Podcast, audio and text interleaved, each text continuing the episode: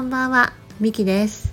はい、今日は56回目の放送になりますが、今日の内容は前回のね、55回目の投稿、収録にちょっと結構絡んできた内容になっております。はい、前回がね、ちょっと自分の自己開示というかカミングアウトといった投稿になってくるんですけども、もしまだ聞いていないよとかなんだそれって話でしたらちょっともしかしたらその投稿収録を聞いていただいた方がしっくりくるかもしれないです。はい。で、そうですね。なんか今回はまず何を言いたいかというと、まあ、自己開示カミングアウトをしてあこんなことあったよとかこんな自分に変化があったよっていうことをお話ししていきたいなって思ってます。はい。まずね、やっぱ一番なんだろうな、思いというか伝わりやすかったのはノートかなって思ってるんですよね。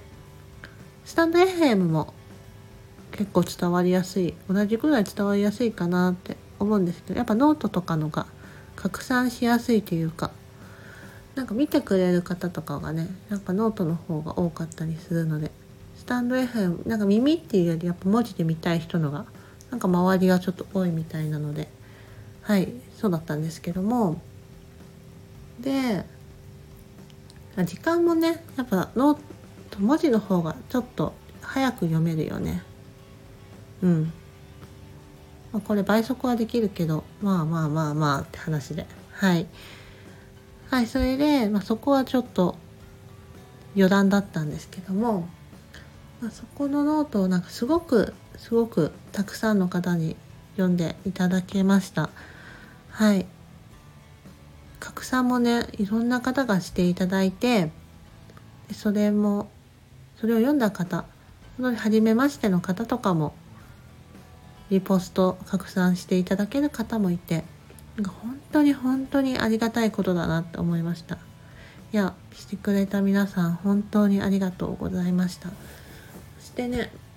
メッセージもたくさんいただけて、リポストかな？まあ、インスタとかだとストーリーにね、ノートのリンクを貼ってくれる方とかいたんですけど、そこになんか熱いメッセージを書いてくれる方とか、で直接 DM でご連絡いただく方とかでなんか直接ね会ったりとかコーチングのクライアントさんとかはそれを会った時にノート見ましたみたいなお話をいただいたりとか。ねなんかそれぞれがなんかメッセージをいただいたんですけどもうんなんかこっちまでこなんか出してなんかいろんな方に勇気とか何か気づきがあったらいいなとか必要な人に届いたらいいなっていう思いで出したんですけどもなんか私自身がすごく勇気とか愛もらったなって感じてます。うん、うまく言葉にならないなって方とかもなんかそれを出してくれてたりとかうまくなんか感想がまとまらないんだけどでもそのそれをとりあえず伝えたいなと思って出してくれてありがとうございましたとか、うん、あとは勇気もらいましたとかもあるしわざわざねこの病気のことについて調べたんだよねって言って連絡くれる方とかもいてなんだろうね。なんかいろんこれは本当にいろんな人の勇気になると思うっていう言葉をもらった人とか。うん。なんだろう。ねなんかこういうメッセージをもらうたびになんか心がすごく温まっていや本当に出してよかったなって思いましたね。うん。あなんか今 思い出してほわーってしちゃったんですけどそう。こうやって出せるようになった過程っていうのは私自身が20年ぐらいまあ気づいてからね20年ぐらいかな。そんな経たないかな、うん、でもなんか違和感を持ってから、まあ、20年ぐらいはちょっと経つのかな。うん。そう。なんかそれがずっと向き合ってきたものだしやっぱり軽いものではないなって思ったんですよね。うん、で初めてやっぱ病名聞く人が9割9分だと思ったしそんな症状ありえるんだって方だしなんかショックを受けちゃった人もいるかもしれないなとは思っているんですけどもメッセージはぱり病気が辛いよとかではなかったのでなんかそこをね受け取ってくれる方とかがねもうやっぱ多かったかな？どうだかな？ちょっとそこはちょっとどこを受け取ってもらったかはあのメッセージとかね回ってなくてもなんか受け取って読んだよってくれる方とかどこ受け取ってもらったとかはちょっと分かんなかったりもするんですけどそうなんかショック受けさせちゃった方もいるかもしれないしあなんかこんな難難病っていうか病気だったんだなって思う人もいるかもしれないしなんかまあもしくはねやっぱそうやって自分自身もこうやって少数派のマイノリティの部分を出してもいいんだっていう勇気をもらったかもしれないしあちょっとなんだろう。もっと自分自身を受け入れたいなって思ってくれる方もいたかもしれないし。でも人によって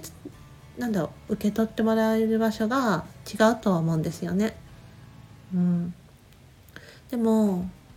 何かしら気づきがあって明日からなんか今日からか。今日からねなんかちょっとした生活のなんか見える景色が変わったりとか。うん。何かしらのね。うん。あのノートがエッセンスになってくれてたんだとしたら本当に本当に出した意味があったなと思うので嬉しいです。うん、なのでね必要な人必要としてる人がたくさんいると思うって言葉とかも何人かの方からもらったりしたのでなんかいろんな方にねこのノート広まればいいなっていうのは思ってます。そうねだからね私自身がやっぱ拡散力というか影響力もっとつけないとなーっていうのも感じましたね。うん。集客とかじゃなくてなんか言葉うんもっと届けるような人にならないと一部分の人にしか届かなかったりとか必要な人に届かないとかもあったりするのでこはねやっぱ集客力という集客力っていうのが何て言うんだろうね影響力か。でいいのかな。うん。でもっと影響がある人になっていかないといけないなっていうのはうん思いましたね。だからどっとこれからなんか発信とかうんする意味がちょっと変わってきたなって思ってます。私自身が。うん。必要な人に届けるためにうん出していく。そうなんかそういった部分がね強くなってきたなって思うのでちょっと静かななんか熱い熱がちょっと心の中に燃えてるなって気がしてます。はい。そしてねなんだろう。あまずね本当だから読んでくれた皆さんも拡散してくれた皆さんも本当に本当にありがとうございました。でねなんか温かいメッセージなんか私を応援してくれてる皆さんも本当にありがとうございます。ねちょっともうこれはねもうありがたいもうみんなありがとう嬉しい好きみたいな感じになってます。はい。今までちょっと真面目に語ってましたがもうそんな気持ちは実はめちゃくちゃ溢れてます。はい。ありがとうございます。本当に。でねはい。ちょっとここからはちょっと発信して何が起こったか何が変わったかっていうこともちょっと話していきたいなって思ってます。一番はすごく吹っ切れました。うん。自分自身が授業できてるなっていうのは思ってたしホームページにもねちょっと自分こんな病気あるよ。ちょこって書いてたんですよ。ただそれでもやっぱりねああやってノートとかスタンド FM とかで公に出すのって全然違かったです。何て言うのかな。私結構隠し事苦手でうん。あんま嘘つくのが嫌なんですけど。でなんかねこれ私自身の病気を隠してるのは嘘とかでもないんだけど私自身のアイデンティティってどうしてもその病気の部分ってめちゃくちゃ影響してるんですよね。うん、今日なんかある方に言われて気づいたんですけど私自身が結構フラットでフラットな目線で見るとか全然人をジャッジしないとかそうなんかそういった部分を言われることがすごく多くて安心感があるとかそういった部分って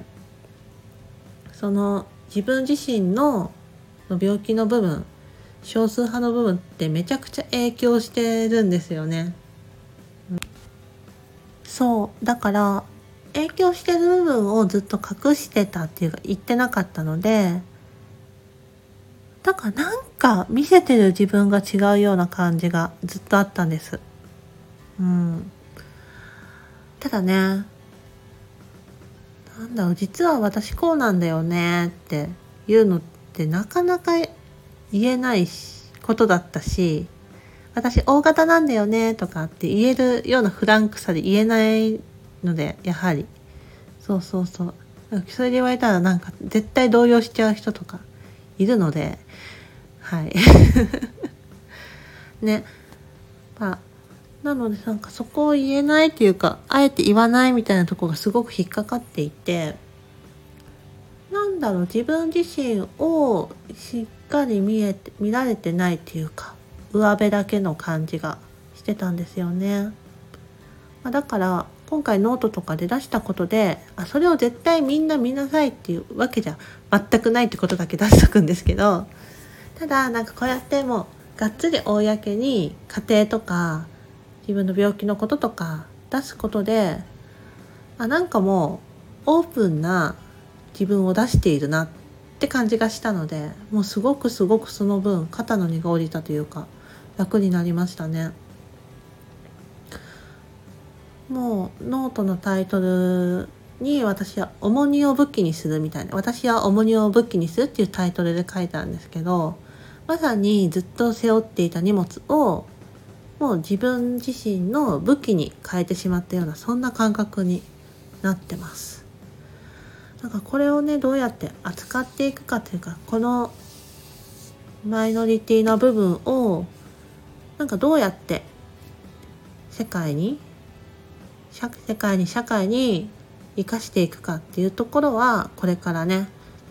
うん、取り組んでいく予定なんですけども、うん、あなんか本当に武器にしてうん、目の前明るくなったというか景色ちょっと変わったなって感じてます。はい、うん、なんかそれで言うとさらにそれに付随するのか分かんない。結構コーチングもちょっと変わりましたね。うん。そう。なんて言っていいのかちょっとねまだね自分の中で言語化はできてないんですけどもちょっと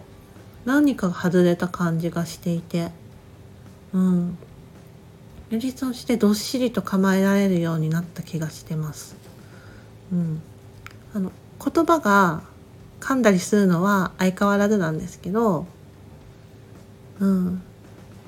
うなんか信じるってところなのかな。こがすごく強くなったかもしれないなって思ってます。ちょっとまだそれを使いこなせてない部分があるのでね。そのえーと自分がかあの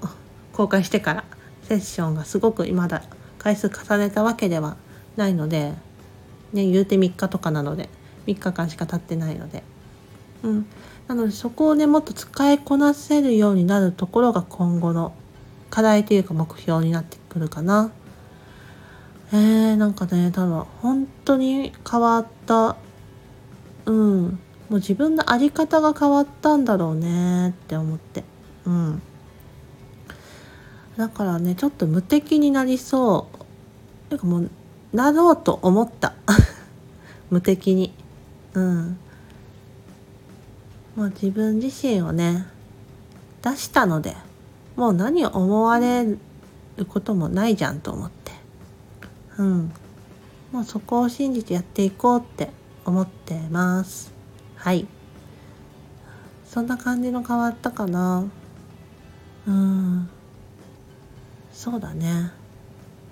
いやそしてなんかもうやりたいこと全部やってしまえってなってるかな。もうもうもうこれは出したし止められないしもう思い伝わるだろうと思って。こういう過程でなんか私こういうことしたいみたいなもうなんかガンガン言えそうなエネルギーが出ているのでもうちょっとねそこをセーブしないように自分でセーブする癖あるのでセーブしないよ？もうそこをねもうガード外してもうぐいぐいと進んでいっちゃおうかなって思ってます。はい。でなんか今年のキーワードというか私のね今月なのかなちょっと忘れたけどキーワードが一人じゃなくてな外部リソースを借りるっていうのがねいいらしいんですよ。仲間の力とか外の力とか、うん、場所とかもいいし。なのでなんかどんどんいろんな人とね絡んでタッグしてつないでつながってやっていきたいと思っているのであともしかしたらお声掛けさせてもらう方とかも増えてくるかもしれないんですけども、ぜひぜひなんか一緒にいろんなことができたらいいなーって思っているので、はい。よろしくお願いいたします。で、なんか逆にお声掛けいただくのも大歓迎なので、何かね、面白いこととか、なんかワークショップとか、それこそあり方の部分とかでもいいしなんかリソース探しみたいな部分とかもいいしこのね多分ね自分のね見えてないリソースじゃないなんだろうな。うん見せたくない部分とかなんか自分の欠点だと思ってるところとかも含めてリソースをね見つけ出す作業とか楽しそうだなとか思ったりとか。してるしいろんなことね本当にやりたいっていうのが今ワクワク湧いている状況です。はい。ラジオコラボとかでも楽しそうだしワークショップもいいしえー、リトリート会とかコーチングセルフコーチング会とかでもいいし。いやー湧くね。湧きますね。はい。ちょっとちょっと。いろんなことをねこれからもしていきたいと思っておりますのではい。なんかあいつこんなことしてるなとかうん。なんかこんな風に動き出したんだなとかね見守っていただけたら応援していただけたら嬉しいです。し一緒にやってくれる方はそれもそれもめちゃくちゃ嬉しいです。はい。ね。そんなわけでね8月14かな。だいぶ吹っ切れた投稿になったんですけども、ま、また1ヶ月後とか2ヶ月後とかにまたいろんなね変容が起きていたらいいなと思いながら皆さんの感謝へと感謝と自分の変化を今回と伝えさせていただきました。最後グダグダですいませんが。はい。今日も聞いていただいてありがとうございました。また聞いていただけると嬉しいです。それではまたね